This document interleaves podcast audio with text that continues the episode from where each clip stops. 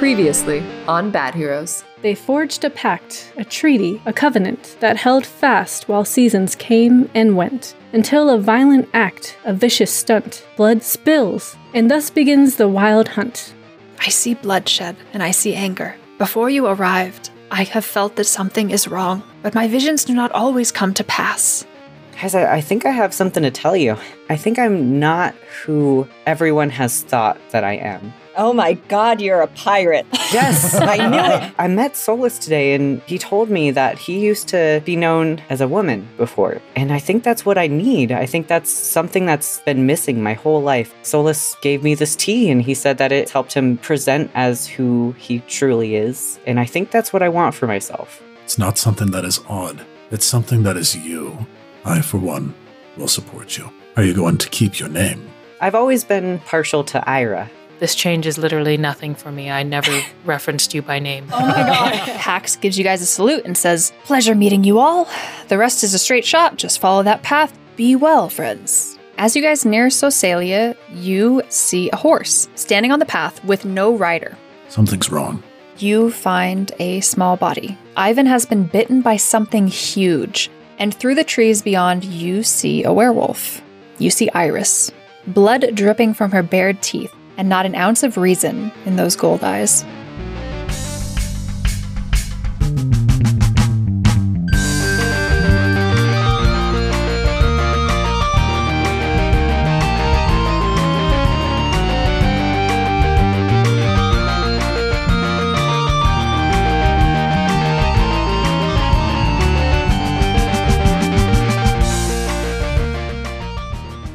Okay, so last episode you found Ivan, and he had been bit. You did a little bit of magic to stabilize him, but he is still in really bad shape. And you four stand facing down Iris in her massive black furred werewolf form. She is draped in a once beautiful, now tattered green robe. She took a good amount of damage in the fight with you and the other guardians, and she is marked with several long claw marks and also damaged because Tonrir, you shot an arrow into her shoulder, and you can tell that that arrowhead is still in her, though most of the arrow is broken off. But most striking is the gold of her eyes and the blood dripping from her open jaws. Let's roll initiative. And so it begins. Uh, 14. I should probably use different dice. Hold on. Okay. Is that bad, huh? 11.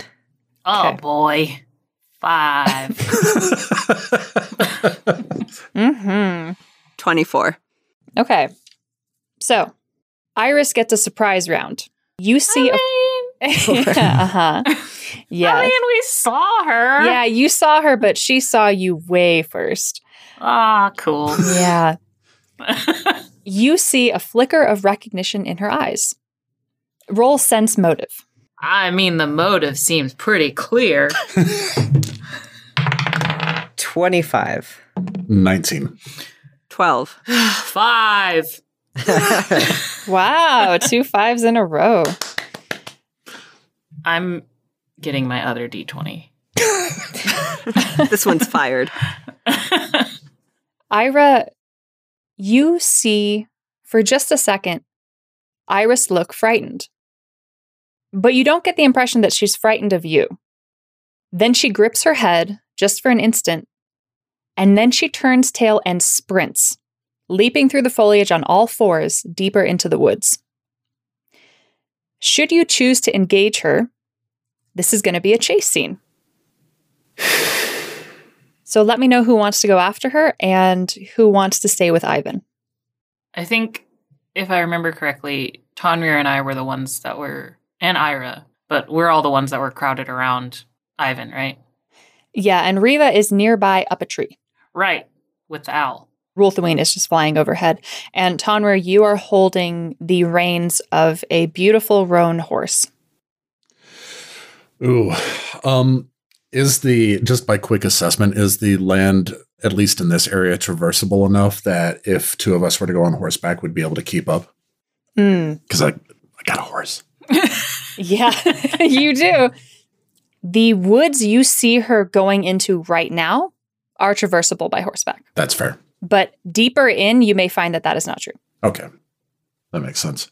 And I, I want to remind that you guys did stop the bleeding to some extent with Ivan, but he still looks really terrible and he still is a small child. Gideon stands up. Okay. Uh, Tonrir is continuing to hold on to the horse, and he looks quickly between the group and says, Someone has to stay with him. Who will it be? I'll stay with him. Tonrir nods and gets on the horse and looks back to see if anybody else is going to get on it. So Gideon stands up and steps away from Ivan and then just takes off running on foot. I would imagine, Riva, you're probably not an encumbrance to the horse if you uh, decided to get on, right? Right. And Riva is, she's sliding down the side of the tree and she says, Trust me, you do not want me around Ivan. I will do more harm than good. So are you going, Tonrir? Tonrir nods. You guys, I love you guys. You got no seconds to figure this out. You got like three seconds to figure this out, or you're going to lose her. Y'all already talked way Oh, too God. long. She jumps on the horse. All right, so we're going. I was gonna scream after um, and say, "She's scared of something. Just remember that." Tonrir bucks the horse. All right. So Riva is first in the order, but for now, I'm going to roll Riva and Tonrir together. Tonrir, give me a ride check, and that'll count for both of you. Okay. Oh, shit. Uh, 22. Okay. All right, cool. So Tonrir, you spur the horse forward, and the first leg of this is darting through a fairly open part of the woods after her silhouette. And with that good of a ride check, nothing impedes your progress. You weave through the trees with ease. Gideon, how are you tackling this first part? Are you just sprinting through it? Yeah, she's just sprinting in the direction that she saw Iris take off in, just doing her best on foot. You should be able to see Rulthaween flying up nearby if you want some type of beacon to keep an eye on. Oh, is Ruthween like following? Yeah. Okay, then yeah, Gideon's Gideon's kind of looking like looking up to where Ruthween is, um, and just using that as her guide to continue sprinting forward. You know what? Give me a strength check. Oh no! I can't even deal with this right now. I rolled a five. Strength. My strength is minus one, so it's a four. Okay. Gideon, you you sprint through these woods as quickly as you can, but you can tell that you're falling behind. Behind the massive werewolf, yeah, that tracks. Behind the massive werewolf and, and also the horse. and also how quickly you thought you would be able to run. Behind her expectation. Mostly, she just wanted to get away from the child. Oh my god. I'm not running toward the werewolf. I'm running away from the child. Okay, and Ira, what are you doing? Ira stayed with Ivan and I think is just, you know, keeping a hand on the wound and probably going to like assess the damage on Ivan and see like if it's possible for him to pick Ivan up and like carry him or if that would jostle him in a, a way that isn't good. That would make the wound worse. Give me a heal check. Oh boy. We're gonna fit more checks into today than in the last like three episodes put together. Can I get different dice? I think I'm gonna try different dice. what do you what do you roll? An eight. you can't you you can't tell you don't know you've never seen anything like this and there is something about this wound you you cast a heal spell and and and to some extent it did help the bleeding did slow but there is something about this wound that doesn't look natural hmm. almost as if there is something like viscous and dark moving inside it Like an aura or something. there's a bad vibe about this wound Ira's gonna put on his glasses. Hmm? so he can see better. he has glasses. Hold on. Just kidding. So Iris continues to sprint at full speed, and the farther that you all pursue Iris from the path, the more densely the trees grow together. Their trunks press close on all sides, and red and orange leaves obscure the view, and you begin to lose sight of her. Your horse also cannot fit, at least not well, and you get the impression that if you take your horse through this section, it will slow you down. Okay. So, Tonrir, Riva, what do you do? Riva is going to jump off of the horse and try to keep running, dodging between the tree trunks. Okay. Give me a dex check. Why does she get that? Because she's dodging instead of straight sprinting. Uh, let's see, 17 plus 6. So, wow, what is math? 23. Okay.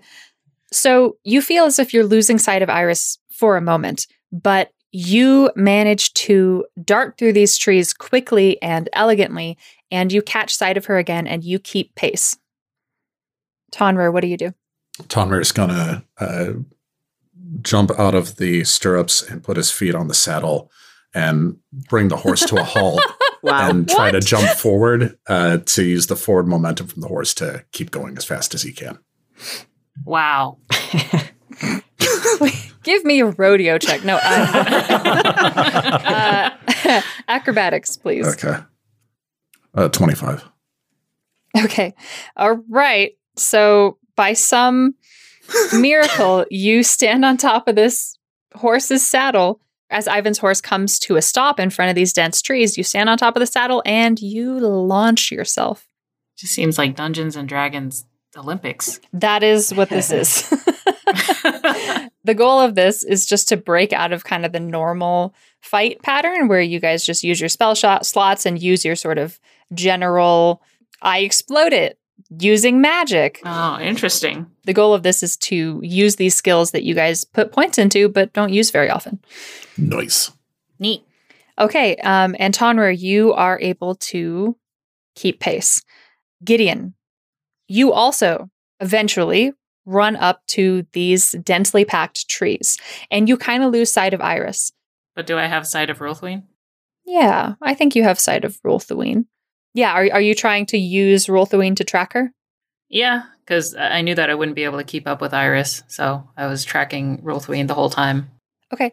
I'm going to go ahead and, and say that uh, Gideon stops sprinting, starts bobbing and weaving.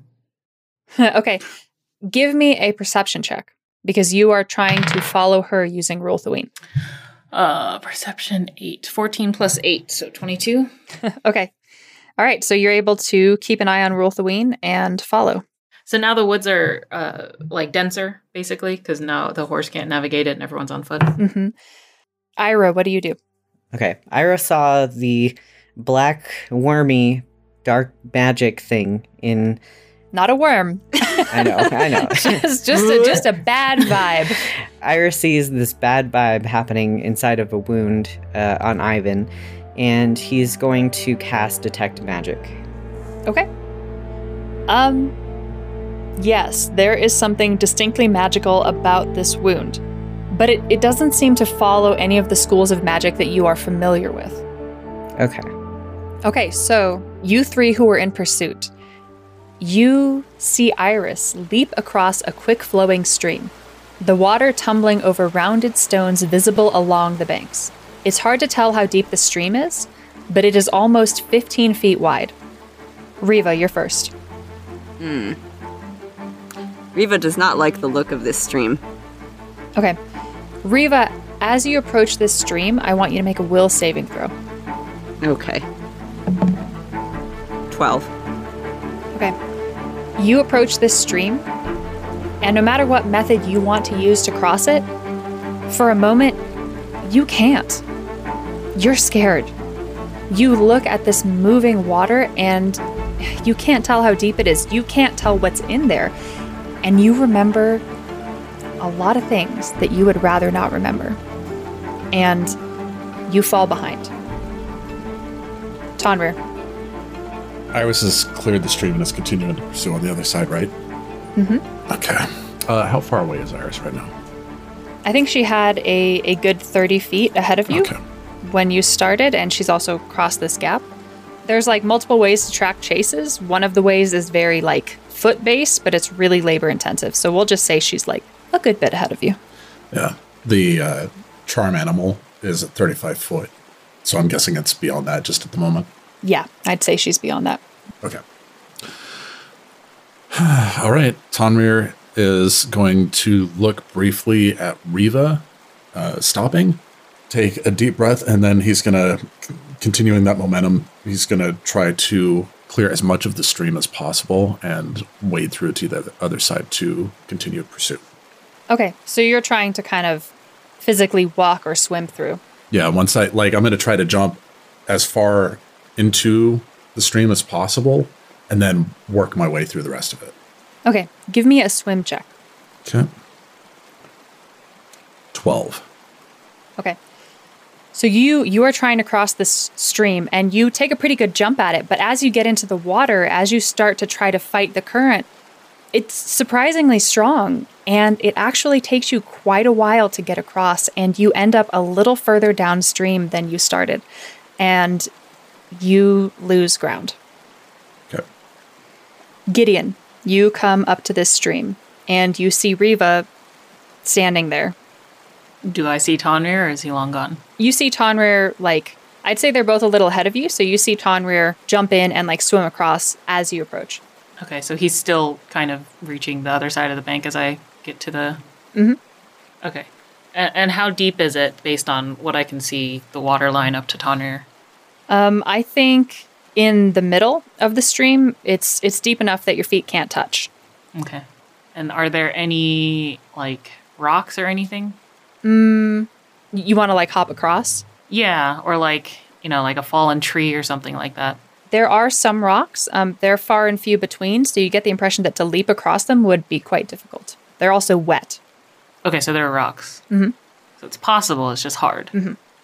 Well, I'm already behind. Whatever. Yeah, Gideon's gonna Gideon's going to see the rocks and then look at Tonrir, glance at Riva, and then just decide that she's gonna try to hop the rocks across. Okay. Go ahead and give me a dexterity check. Ooh, it's a 19 plus Dex. You said Mhm. 21. Uh, tw- 22. Okay, so you you really elegantly jump across these rocks. And that's probably really beautiful, right? As opposed to like diving in or, or doing anything that's like a little more brute force and clumsy. You just kind of very elegantly hop across. Yeah, I'm elegant as fuck. And I want to circle back to Riva. So you you stand in front of this and you get too frightened to approach, but eventually you get your nerve back. Do you try to cross it? Uh, and how wide did you say it was again? 15 feet. Okay. So she was frozen for a little bit first, and then she starts like pacing back and forth. She sees Tonrir make it across, get carried downstream a little, sees Gideon do her thing. She doesn't want to get left behind. So she's going to back up and get a running start. And yeah, she's just going to try to jump clear across the stream. Okay. Damn. There's that long jump. Yeah. Give me a straight acrobatics check. Fucking natural 20. Get out of here. All right. Okay. So you describe like how how beautifully and elegantly you do this. Oh, it's not elegant. so she's like gathering momentum with a running start. And as she nears the edge of the stream, she lets out a scream and just propels herself off of the ground, is like flailing a little bit midair, mm-hmm. continuing to scream, and then just arcs across the entire width of the stream and lands on the opposite bank, like on her feet. And then the forward momentum carries her forward into a tuck and roll. Awesome. All right. So the three of you are now actually almost even. You guys are kind of keeping pace at the same rate. And you guys see Iris continuing on into the distance. How far away is she? She's like 40 feet away. Damn it. Okay. Ira, what are you doing this round? Ira can see the wound. What part of Ivan's body is it on? It's across his rib cage and his like a little bit of his stomach. Does it look like a bite wound? Yeah, and you guys determined last time it looks exactly like a werewolf bit him. Okay. Well, I think Ira is going to. He wears a vest like under his studded leather armor. So he's going to take off the armor and then take off his vest and use that to kind of like pad the wound in some way. Mhm. And then put his armor back on. And he's going to. How old is Ivan? He's like in the 8 to 10 range, I think is what we said before. Okay. Yeah, I think Ira takes out his hammock and just kind of wraps Ivan in it, keeps his like head out so he can breathe, but wraps him up in it and is going to carry him back to the village. He's going to go to Ivan's mom first. Okay, so you're heading towards the Covenant Inn Yeah. and Ephra. Okay, cool. Because each of these rounds is like six seconds, so I think it takes you six seconds to like undress and wrap him up. So we'll check in on your your walk next time. Okay. So, for the three people in pursuit, a massive oak lies toppled over on its side, giant roots exposed and its branches a tangle of limbs. The trunk is about six feet in diameter, and Iris vaults over it in a single jump and vanishes on the other side. Tonrir, how do you pursue? There's no gap underneath the fallen oak. Mm, we could say there's a small gap if you wanted to try to slide through it. That's kind of what I'm feeling is just to keep that forward momentum, like Okay. like as if somebody's sliding into base on, in baseball, like Sure. sliding underneath it.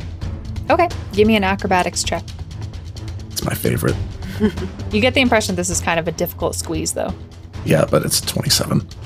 Okay. All right, you make it. you slide through, and you can tell that you are catching up. You are gaining some serious ground. Gideon, Hmm. How far ahead was Tonrir? You guys all kind of approach this obstacle together, and he has circumvented it very quickly. Okay. And yeah, Gideon's also going to kind of seeing what Tonrir's going for. She's going to f- try and follow suit with him. Okay, cool. Acrobatics check, please. Oh, that's a nat 20. Okay, Damn. do you have anything to add to that? One. Mm, okay. You're going to throw my nat 20 down the drain, aren't you? Um, It's these damn boobs. these damn breasts, always in the way. If it was anything other than a nat 20, I, I would say you lose ground. But with a nat 20, I think you managed to, like Tonrir, slide under this tree. Neat. Riva, Um, Quick question. Mhm. Gideon, what are you wearing right now? Because if you're doing this in like a dress and stuff, like kudos, just props. No, um, a sick look. she had like a new upgraded kind of armor. I don't really know how to describe it. She has like pants and then this uh You're wearing pants, but you kind of have like almost like a decorative. These are all the wrong words, but like a decorative front skirt and back skirt that go over your legs. I don't know if you've seen this, but very similar to what what's her face? Dragon Queen, Mother of Dragons, Game of Thrones. uh, Daenerys Targaryen. Yes, what she wore in like the final season. Gotcha. I think you were thinking of a Gambeson, right? I don't know what that is. Okay, well, That's Yeah. that's a word. Sure. that's that's a that's a five dollar word right there. Okay, so Gideon, you slide under this tree with your dragon skill half cape dragging behind you, Billowing in the in the dirt. The billowing dirt. in the dirt. I don't think that's how that works. Riva, how do you uh, tackle this obstacle? Riva's not here to reinvent the wheel. She saw that work twice. She's gonna do. All right, Isn't Riva like much smaller? Yeah. she is. Yeah. All right. Okay, acrobatics check. Ten plus eight. 18. Okay. No. Um, I knew this was going to happen. bonk. you want to describe how you biff this? Uh, You, you want me to describe how you biff this? yeah, dealer's choice. Go for it. okay. All right. So you you go to slide under this and you just you just miscalculate and you end up a little too far to the left and you try to dive and it, you guys are diving foot first or face first. I was picturing I was feet diving first. foot first. I was going feet first, yeah. Okay. All right. So you try to dive feet first through this gap, but you go a little too far to the left and your feet collide very solidly with a root. and you are brought to a screeching halt. And Riva, when you get up, you have lost sight of the pursuit. You have lost sight of Iris and you've lost sight of Gideon and Tonrir, and you are out of the chase. Well, and just lost somewhere in the woods. Lost in the woods. damn it. damn it, damn it. All right, Ira, you are headed back to town. And I don't think it takes you a very long time to walk from where you are on the path. The forest fades from that deep autumn to a fresh green as you head to the edge of town. And the first thing you see is Nettle's apothecary. And you see Ingrid and Nettle look out a small window set into this moss covered building. And they both gasp. Okay. In that case, Ira is a little conflicted because that was going to be the second place that he goes, but he thinks that he should get Ephra first. Is Ira by the apothecary? Can he see them looking out the window? Uh, yeah, I'd say so. Okay, then at the end of his round, he's going to be heading towards them. All right, cool. So, Tonrir Gideon, you follow Iris up a steep incline. The hillside is coated with slippery, moss covered rocks and fallen leaves that shift underfoot. It is extremely precarious footing. How far away is she now? You want to cast all the spells, don't you? How about you just tell me how far away she is and I'll tell you what I want to do? I'm making assumptions over there, DM. Uh, I don't think it's an assumption. I, I think that's a pretty safe. I think that's a pretty safe fucking bet. Mm, she's like 20 feet. She's like 20 feet ahead of you. Okay. But she is going up this very, very quickly. Uh huh. And whose turn is it? Tonrir. Oh man, I'm fearful that if I try to cast a spell and it fails, I will be out of the running. But at the same time, And that is true.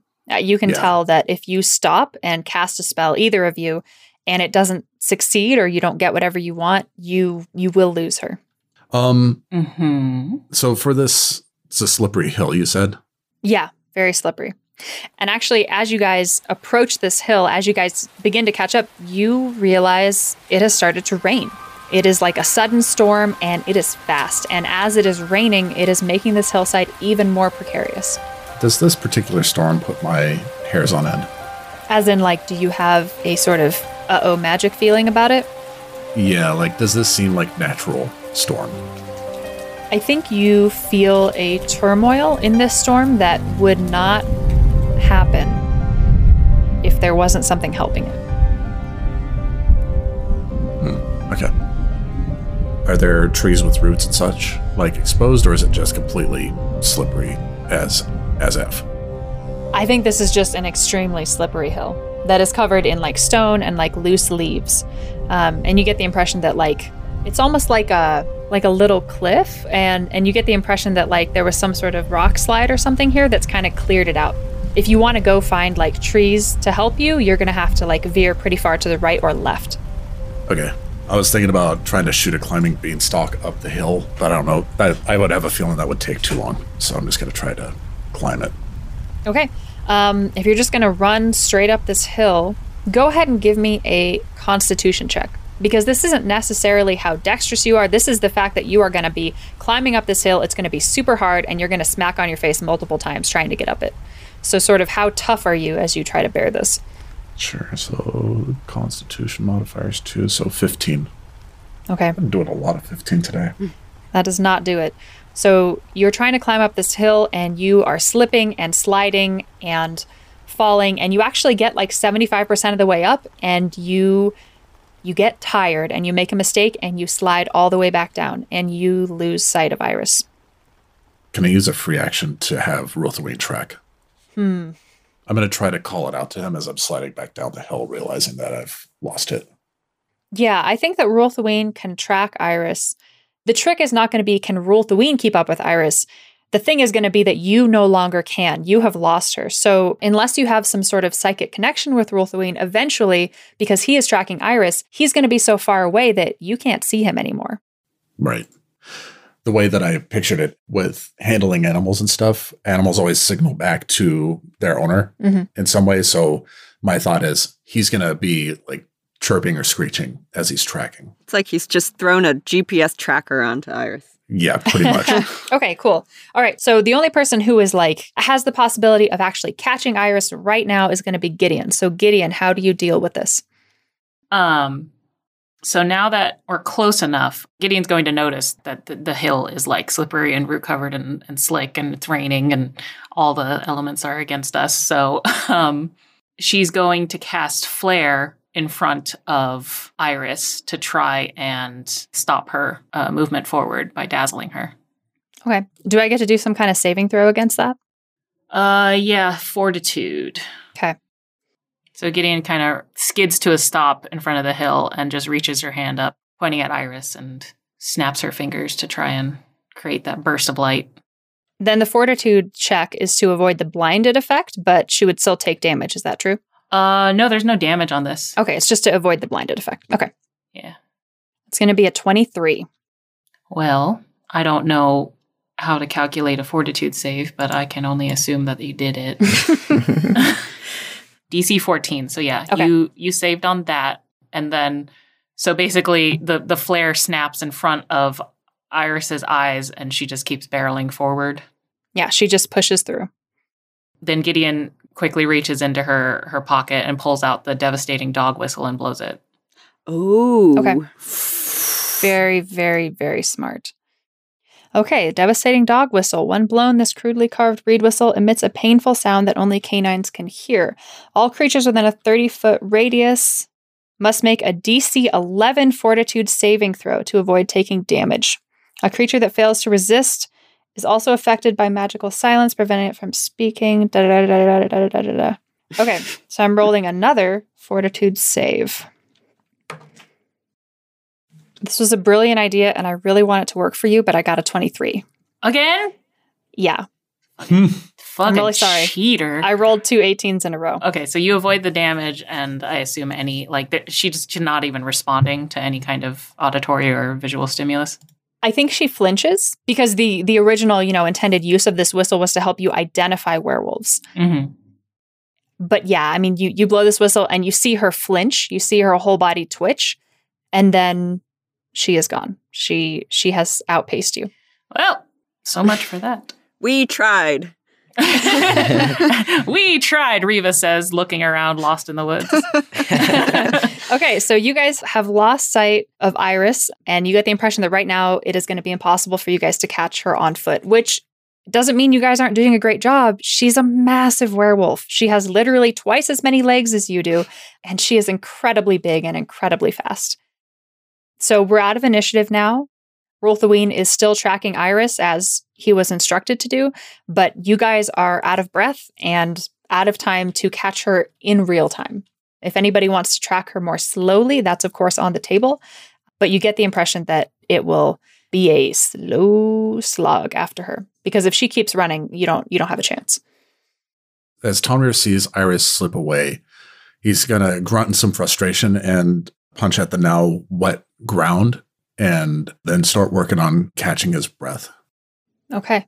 You guys have kind of a a moral dilemma before you, um, which Ira has already sort of made a decision on, which is that you you have this injured child. You know, you know who injured them, and you know that this is going to be a very very high stakes uh, amount of information to reveal to either the town or the pack. And uh, Ira has already sort of ripped that band-aid off by walking into town.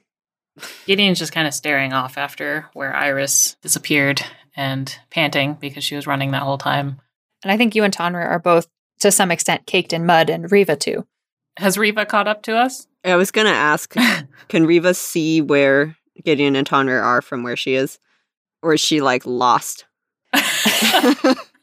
Riva, I think you know the way that you came, but you do not know where they are. You can call out to them to try to find them. Are there any tracks she could follow?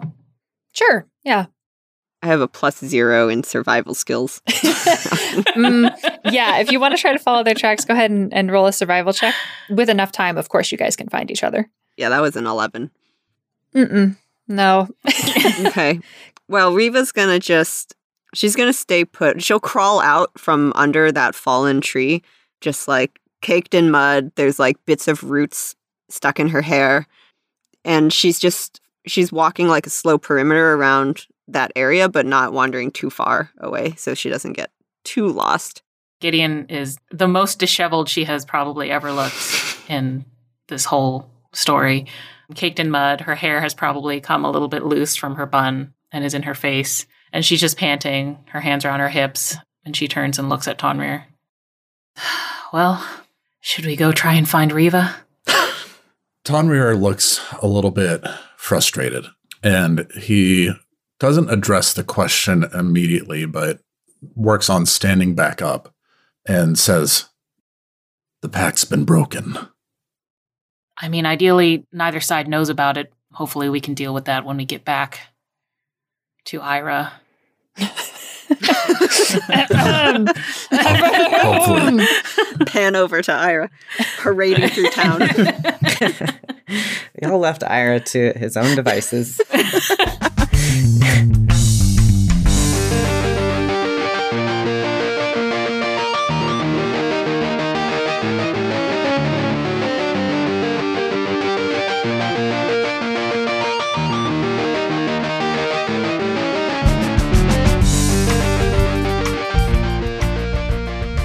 Hey, this is Dre Silvertooth, and thank you for listening to episode 34 of Bad Heroes, part 9 of the Wild Hunt arc. Just a quick note at the top of the order there are some descriptions of medical care and conditions in the second half of this episode. As always, feel free to prepare yourself and screen for things you don't want to hear at badheroescast.com slash content warnings. Now, I have another promo to share with you from another great podcast whose name is so close to ours, I feel like we could be siblings. Here's Could Have Been Heroes. Do you like stories, fairy tales, adventure, happy, sad, scary things? Do you like fantasy gaming or just enjoy some good collaborative tale telling? Then do we have the podcast for you. Come travel with us in the lands of Un on Could Have Been Heroes podcast. Could Have Been Heroes is an actual play podcast where six old friends adventure as six total strangers who, after missing their shots at destiny, now get a second chance to make a mess of everything. Tumble down to Farital, a world cast in the spirit of Wonderland and Oz, but with more murder, blood, and swears. Set in a unique and developing RPG that filters fantasy, horror, pop culture, and other wonderful nonsense through the brains of a bunch of weirdos making their dream game. You can catch Could Have Been Heroes on iTunes, Spotify, Google Play, and wherever else you get your podcasts. That was Could Have Been Heroes, and you can find them on Twitter at CBHPod. Music in this episode is Prelude and Action and Dark Walk by Kevin MacLeod, Plague by Kai Engel, and Now You Are Here by Sergey Cheremisinov. Our theme is Solve the Damn Mystery by Jesse Spillane. We also used a whole bunch of sound effects by D4XX, Craig Smith, Unfa, The Mink Man, and Blue Delta at freesound.org. You can find us on social media at Bad Heroes Cast on Twitter, Facebook, and Instagram, and email us at badheroescast at gmail.com. If this podcast means something to you, if you're invested and you want to support us and our story, you can do so by becoming a patron at patreon.com slash badheroes. Or you can help us for free by introducing our show to a friend or leaving us a review on Apple or Podchaser. I know leaving a review is a pain. I feel you because I struggle to do it even for shows that I love. But even if you just click five stars and write, These are some bad heroes, it will help us get found. Last but not least, we want to thank Roll20 for sponsoring us and sharing our show with their community. If you sign up for a Roll20 Pro subscription at roll20.net, you can unlock a bunch of premium features and get free goodies for your virtual tabletop every month. If you like to play digitally with your friends like we do, check it out. I think that's it, a nice and short one. The next episode should be out on June 18th. See you then.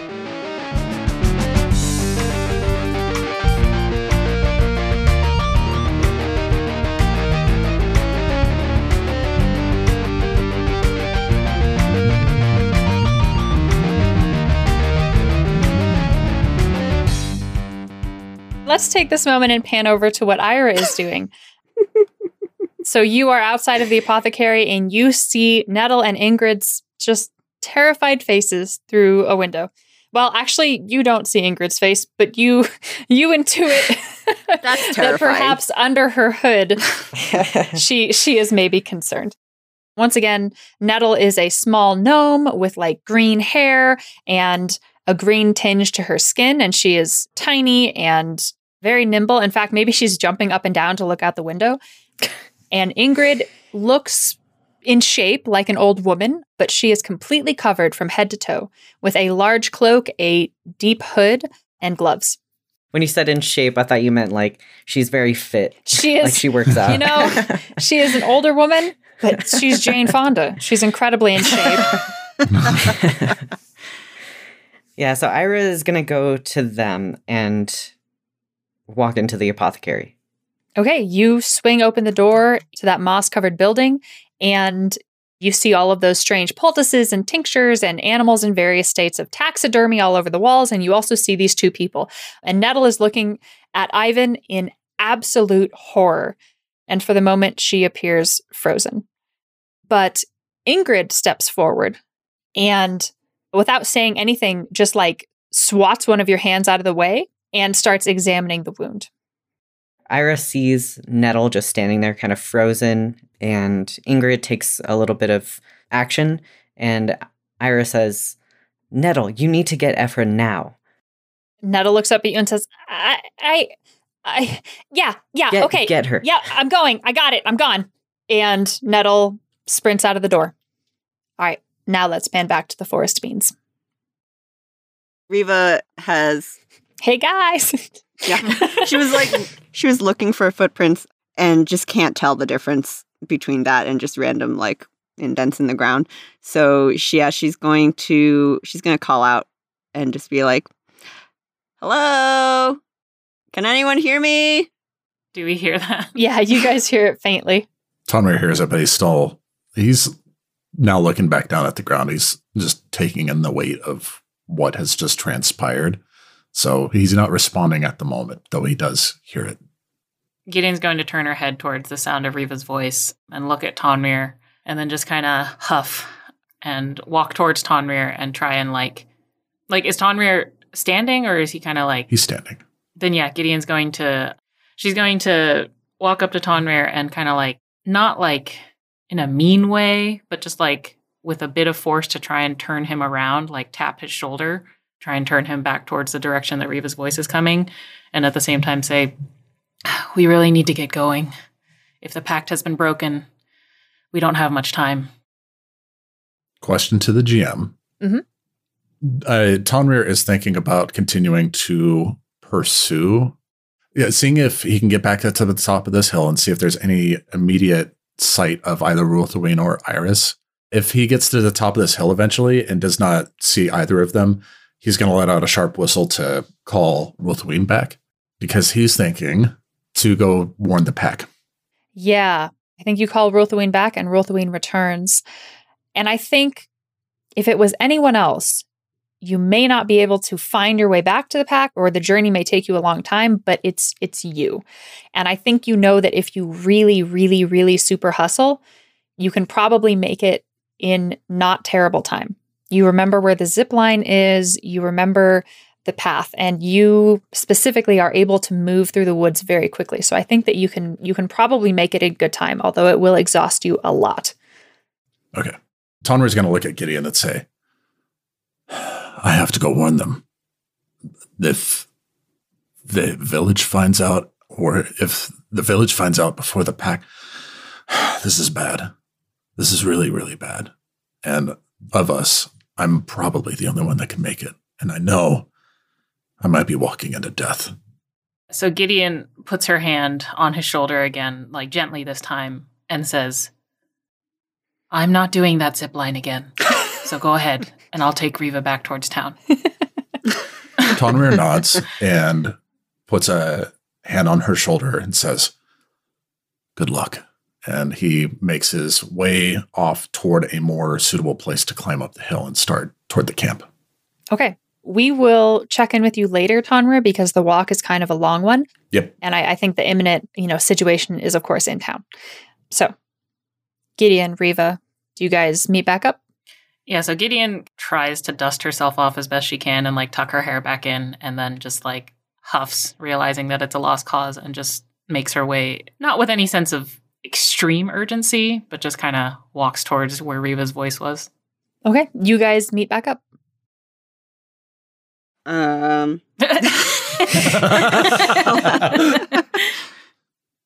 Holy fuck, is Ivan a werewolf now? I mean, it's it's the black black ooze thing, and Tonrir didn't have the black ooze thing when he got scratched, but Ivan has the black ooze thing. So I, Ivan, uh, oh boy, it's a werewolf with a horse. I was gonna say horse. Ivan's sister's about to wear inherit a horse. All right. Gideon and Riva, you just bumped into each other. Hello.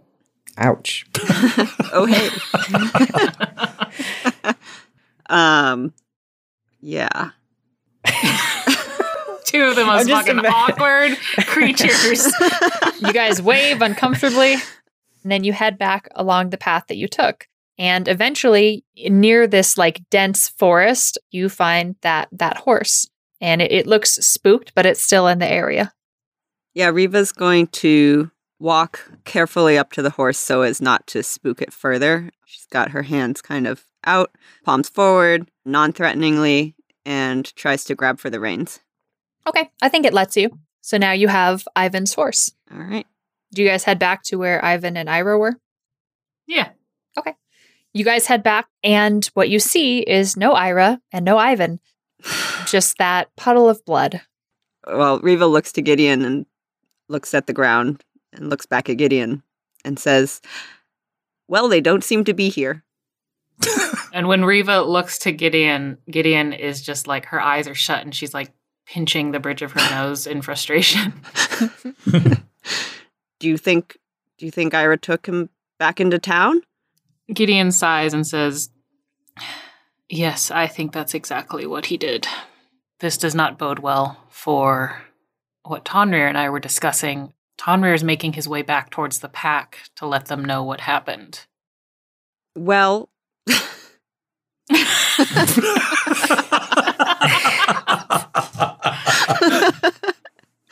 I think this is- isn't so much an awkward, like, we don't want to talk to each other, even though Gideon is still a little miffed. right. It's more that we camp. don't know what to do. Yeah, Right. it's more that one one person went into town, the other person went to the wolves, and all out war is about to break out. It was that John Wick moment of, oh,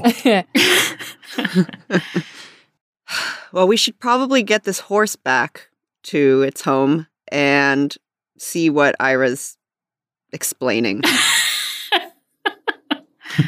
quick camera swing. So there I was. All right, so you guys, you guys are heading back. yeah. yeah, Gideon says, "Yeah, I guess, I guess that's the only thing we can do at this point," and just kind of resigns herself to walking the horse back to town with Riva. Okay. So as you guys are leading this horse back to town, Ira, you are still in this moment. And you are standing in the apothecary with Ingrid and she she reaches out and moves to take Ivan from you. Do you let her? No, I think Ira is going to take a step back and say, What do you know about this? For the first time, you hear a voice come from beneath Ingrid's hood. And what you hear is, It is a werewolf bite. Give him to me now. I can help. Quickly. How would you help? She begins pulling jars off of the wall very, very quickly and opening them. And they have a very strong smell about them. This whole place has a very strong smell about them. And she's laying them out on the counter. And she pulls her gloves off. And it maybe takes you a moment to notice because she's moving around so much and touching so many things. But her hands are completely skinless. Oh God. Oh, Ugh. No. And she says, Quickly, put him here now. Ira is going to place him where there's a space for him to lay down on, and and Ira's going to say, "There's there's some kind of darkness in this wound that I can't identify. Do you do you know what this is?" It is the curse, nothing more and nothing less. He will survive it or he won't. And as she is saying that, she is like reaching into a jar of what looks like green, thick goo, where there is strings of what looks like the center of leaves. And she is scooping it up with her hand and like rubbing it into the wound. Wait, I think before before she has a chance to do that, Ira is going to say, "Wait, what is that?" and put his hand over above the wound, hover over the wound before she can start putting stuff in it. Willow bark, among other things. It's to help bring down the fever that he will get, that he is getting even now. Ira will move his hands away and then say, Have you seen this before on someone? Yes, but never one so young. Who has this happened to before? And I think as you ask that, the door to the apothecary swings open, and you see in the doorway, haloed by the fading sunlight, you see Ephra. And she looks terrified. And I think at that same moment, Gideon and Riva and the horse are just now reaching the town. So you guys are all kind of together now. Ira is going to go to Ephra and put his hands on her shoulders and gesture her towards Ivan so she can be with him. She stands in the doorway and you you put your arms on her and go to gesture her towards her son and she needs no encouragement. She practically shoves you out of the way. She runs over to Ivan and bends over him and starts looking at him. She places her hand on his forehead and feels that he is beginning to run warm and she says, "Oh god, Ivan." And then she looks at you and says, "What did you do?" Do I look like a werewolf? And at that moment, her wife Drew is hot on her heels. And Gideon and Riva, you guys are now here. And you guys take in this scene. Is there like a, a post or a hitch that I can tie the horse to Sure, yeah. outside of the apothecary? Mhm. Okay. Yeah, Riva ties the horse to a post and she's pretty uncomfortable with this situation, but she sidles into the building after Ephra and Drew go in and just kind of hovers by the doorway. Since Riva's holding the door open, can Gideon hear from outside? Sure, yeah. Yeah, then Gideon's not going inside. okay. All right. Wise. okay, so then this conversation continues. Drew rushes over, and Drew and Ingrid are kind of working in tandem. And you get the impression that perhaps Drew and Ingrid have worked in tandem before. And Ephra gets up and she starts rounding on you. And she says, I just saw him maybe 10 minutes ago riding that no horse up and down the main road. He's he's out all the time doing things like that. I what happened? we we don't know exactly what happened. We were walking back towards town and we saw Ivan, well, we saw his horse and then and then we saw Ivan off to the side laying on the ground with this wound and we began tending to him and then I brought him here. He's been bitten. You didn't see who did it. well, We we we saw we saw someone. Uh, Riva speaks up. We didn't see him get bit. That's not what I asked. We saw we saw a wolf, but something was wrong. They were scared. They were scared of something. I don't know what, but something is happening. Something strange and not normal. This wasn't this wasn't an intentional bite. What you guys see is Ephra's waist length hair, which is fire, is unwinding from its braid. And it fans out to burn brilliant and furious behind her. A living flame silhouetting her furious, grief stricken expression. Make a will saving throw. Oh no. oh yeah. oh, I rolled oh, a three, Oh no. no. Oh no! Oh, oh god. so five. Okay. Hey, there's a five. 11, I think. Okay. All right. Riva, she sees that you are frightened and she rounds on you. Wait, who? Ephra. Ephra sees that you are frightened and she rounds on you, Riva. Mm. And she actually backs you up against the doorframe. And she says, Who was it? Now. Uh, uh, it it was uh Now. Iris. It was Iris. Oh no! but something was wrong. She she's innocent. Uh she something happened to her. She got turned uh she got turned against her will. Ephra looks shocked for a second and then she looks nothing but serious. And with that, she walks back to Ivan and she says something in Drew's ear. And Drew Drew rushes to the doorway. And Gideon, she actually runs into you outside and she pushes past you and faces Sanguine Silvis. And she lets out a long, loud scream of a howl. And it is not like the shifting, rumbling howl you've heard the werewolves do. It doesn't have that kind of resonance. You can tell that her vocal cords aren't capable of it, that she is human, fully human. But she grew up surrounded by wolves and it shows because it's a pretty good approximation and it carries. And then Drew is back at her wife's side and they are both working over Ivan. Does Tonri hear it from where he, all how far he is away? Yes, yes. Okay. He'll hear that and sigh and say, "Oh no." And he's just going to redouble his efforts to move as fast as he can. Okay. I think Ira is gonna. He sees all this. He sees Drew go out and howl that that scream, and sees Ephra whisper in her ear right before that. And Ira's gonna say, "I think he's gonna direct this towards Ingrid because Ingrid is less like stricken by grief." And he's gonna say, "Have you seen this before? Have you heard of this? Of a a wolf turning unwittingly, like something happening in their, you know, this isn't normal. Have you seen this before?" What do you mean turning unwittingly? No one chooses to be bit. I mean, not having control. I, I from what I know, Iris is is one of the more well controlled werewolves in in the pack. How could this happen? She looks between you and Ivan and she just shakes her head. Drew and Ingrid get back to work kind of silently. And after a minute, Nettle finally shows up on the scene and she is carrying with some great effort because she is so small. She is carrying with some great effort Drew and Ephra's youngest. And Gideon, she looks at you outside and she says, Hey, hold this, and shoves the child into your arms. And Gideon just, uh, okay. And she looks really uncomfortable just carrying the kid.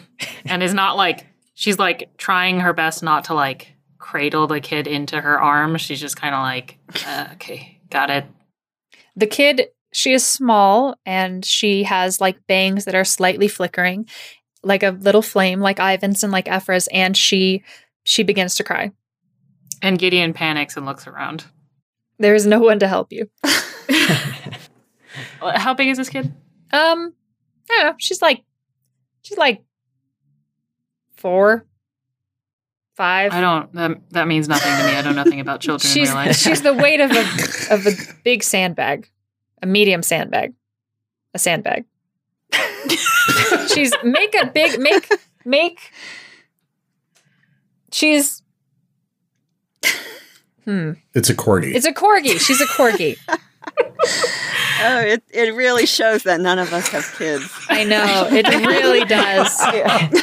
I I can't wait for the day that this turns into like a, a cartoon or kind of stop action. And in this scene, the kid turns from it's just a kid changing to from a sandbag, to a. They're like, how big is this kid? I don't know, 5, 10, 20. I'm not really sure. She's a she's a size, that's for sure. So Gideon's kind of like holding her out because now she's wailing, holding her out at arm's length and just looking around, seeing nobody there to help her. She like bends her knees a little bit and like straightens up, like to do like kind of like a bouncing motion. Mm-hmm. She's just like, uh, stop crying. Give me a charisma check. 11 plus 4, 15. Okay. Yeah, you bounce this kid and she stops crying. She's just sort of in your arms and you are caked with mud. And I think sh- your hair has been messed up by your great adventure and it's fallen from its usual low bun. And she starts holding on to your hair and playing with it. When she stopped crying, Gideon kind of brought the kid closer because it was more tolerable. But once she starts touching her hair, she holds her out at arm's length again and says, Don't. Roll charisma again. and uh. back inside, Drew and Ingrid are, are working over this kid, and Drew has actually produced a stitch kit from a bag that she wears. And you get the impression that she is trying to stitch this wound shut. And it's strange. Drew seems very practiced at suturing wounds, but no matter what she does, she cannot get this bite to close. And Ephra is kind of watching in stunned silence, and Ingrid is acting as an assistant and handing Drew what she needs. And Ephra finally, seeing Drew like huff several times, says, Why isn't it working? And Drew says, Nothing will close it. Nothing will heal it. Such is the nature of the curse. I, I, I knew. but I wanted to try. What are his odds? The moon is full tonight, and the fever is already setting in. And she holds the back of her hand to his forehead, and she has tears slipping down the bridge of her nose, and she says, It's even odds that he'll make it or he won't. The curse, it's it's brutal on the body. Many people who are bitten don't survive it. A great fever sets in the night of the full moon, and unlucky for Ivan, that's now. I'll make him an ice bath at the inn and try to keep his temperature down. Everybody come with me now. And they go to carry Ivan to the Covenant Inn.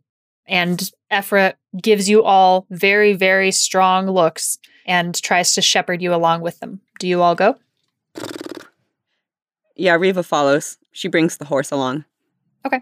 Gideon is following and holding the child out at arm's length still because she wants to go to a place where she can no longer be holding this child. As Ephra comes out of the building, Ephra shoots you a glare and then snatches the kid back. Thank goodness.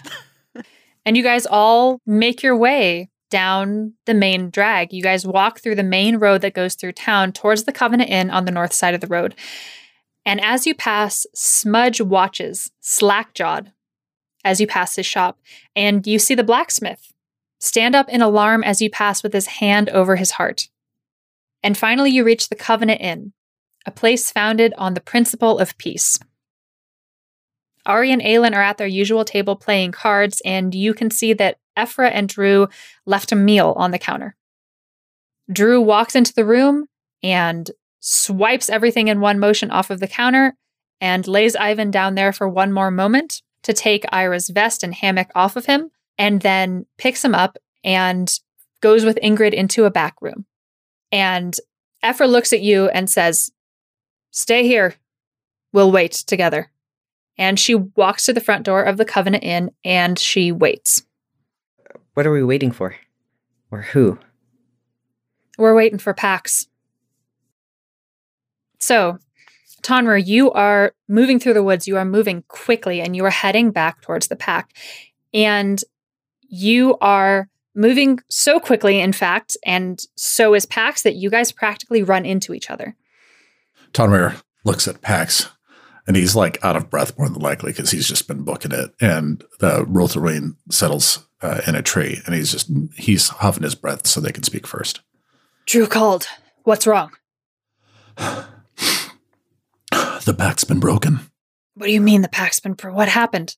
Iris, Iris attacked a little boy outside of Sosalia and I don't know if he made it or not. And Oh, God. we tried tracking, we tried tracking Iris, but she made it. She made it too far. She was, she was scared. Something's wrong, but there was something else. That rainstorm. Did you, did you, did you see it? It's Ning. She knows something is wrong.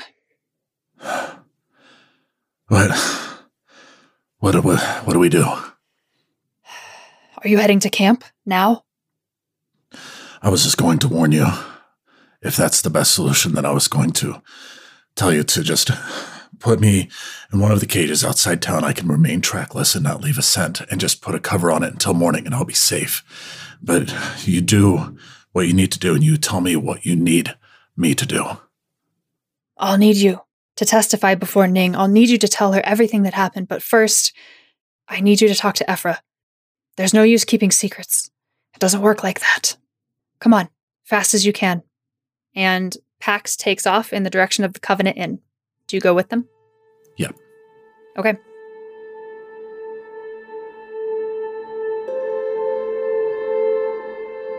Ira, Gideon, Riva, you guys wait in tense silence with Ephra. And Tonrir, you struggle to keep up with Pax. They are supernaturally fast and supernaturally strong. But I think that you make good time and you guys show up at the Covenant Inn. Pax was not far, they had just dropped you off, and you hadn't gotten far either. And you guys show up at the door of the Covenant Inn to find Ephra, looking so furious, so angry, and so fucking frightened. And I have some dialogue between Ephra and Pax that is going to come up on the closer. So if anybody wants to do anything else, just let me know. Nope. Nope. Okay. Pax bursts into the Covenant Inn and is face to face with Ephra and says, Where's Ivan? He's in the back. Pax, it's. I liked Iris just as well as anyone else. But there's no coming back from this. You know what has to be done. You have got 24 hours to complete the Wild Hunt Pax. And if you don't, well, I know authorities that would be mighty interested in knowing where a whole pack of werewolves can be found. Ah, the wild hunt. Damn. You wouldn't do that, Ephra. You wouldn't. Maybe I wouldn't. But you've got to uphold the Covenant Pax. It's your sworn duty as Guardian, and if you don't do it, you know I will. 24 hours, Pax. And as she starts towards the back room, Pax speaks up again, gently this time. I'm sorry about Ivan. You know that if he, uh, if he makes it, we'll take good care of him. And Ephra turns, and a little bit of that anger breaks on her face, and she says, I'm sorry too. About Iris. I really am. And then Ephra is gone, and you are left standing in the Covenant Inn with Pax. And Ari and Aelin are on the other side of the room over a deck of cards, looking completely frozen. Woof. So Ephra went back to the back. Mhm, Ephra and Drew have gone to the back, and Ingrid and Nettle are back there as well. I was just gonna step up to Pax after Ephra leaves and says, I'm afraid to ask this, but what is the wild hunt? Pax folds their arms and looks down and says, It's the consequence of breaking our oath with Sosalia. If one of our wolves harms an innocent, if they bite someone, the penalty is the wild hunt. It's written into the covenant a lot older than me. It's our sworn duty to deal with any werewolf that steps out of line. It's the Pack's responsibility, the Guardian's responsibility, my responsibility, to hunt them down and to take them out before they can do any more harm. The wild hunt means we have to kill Iris.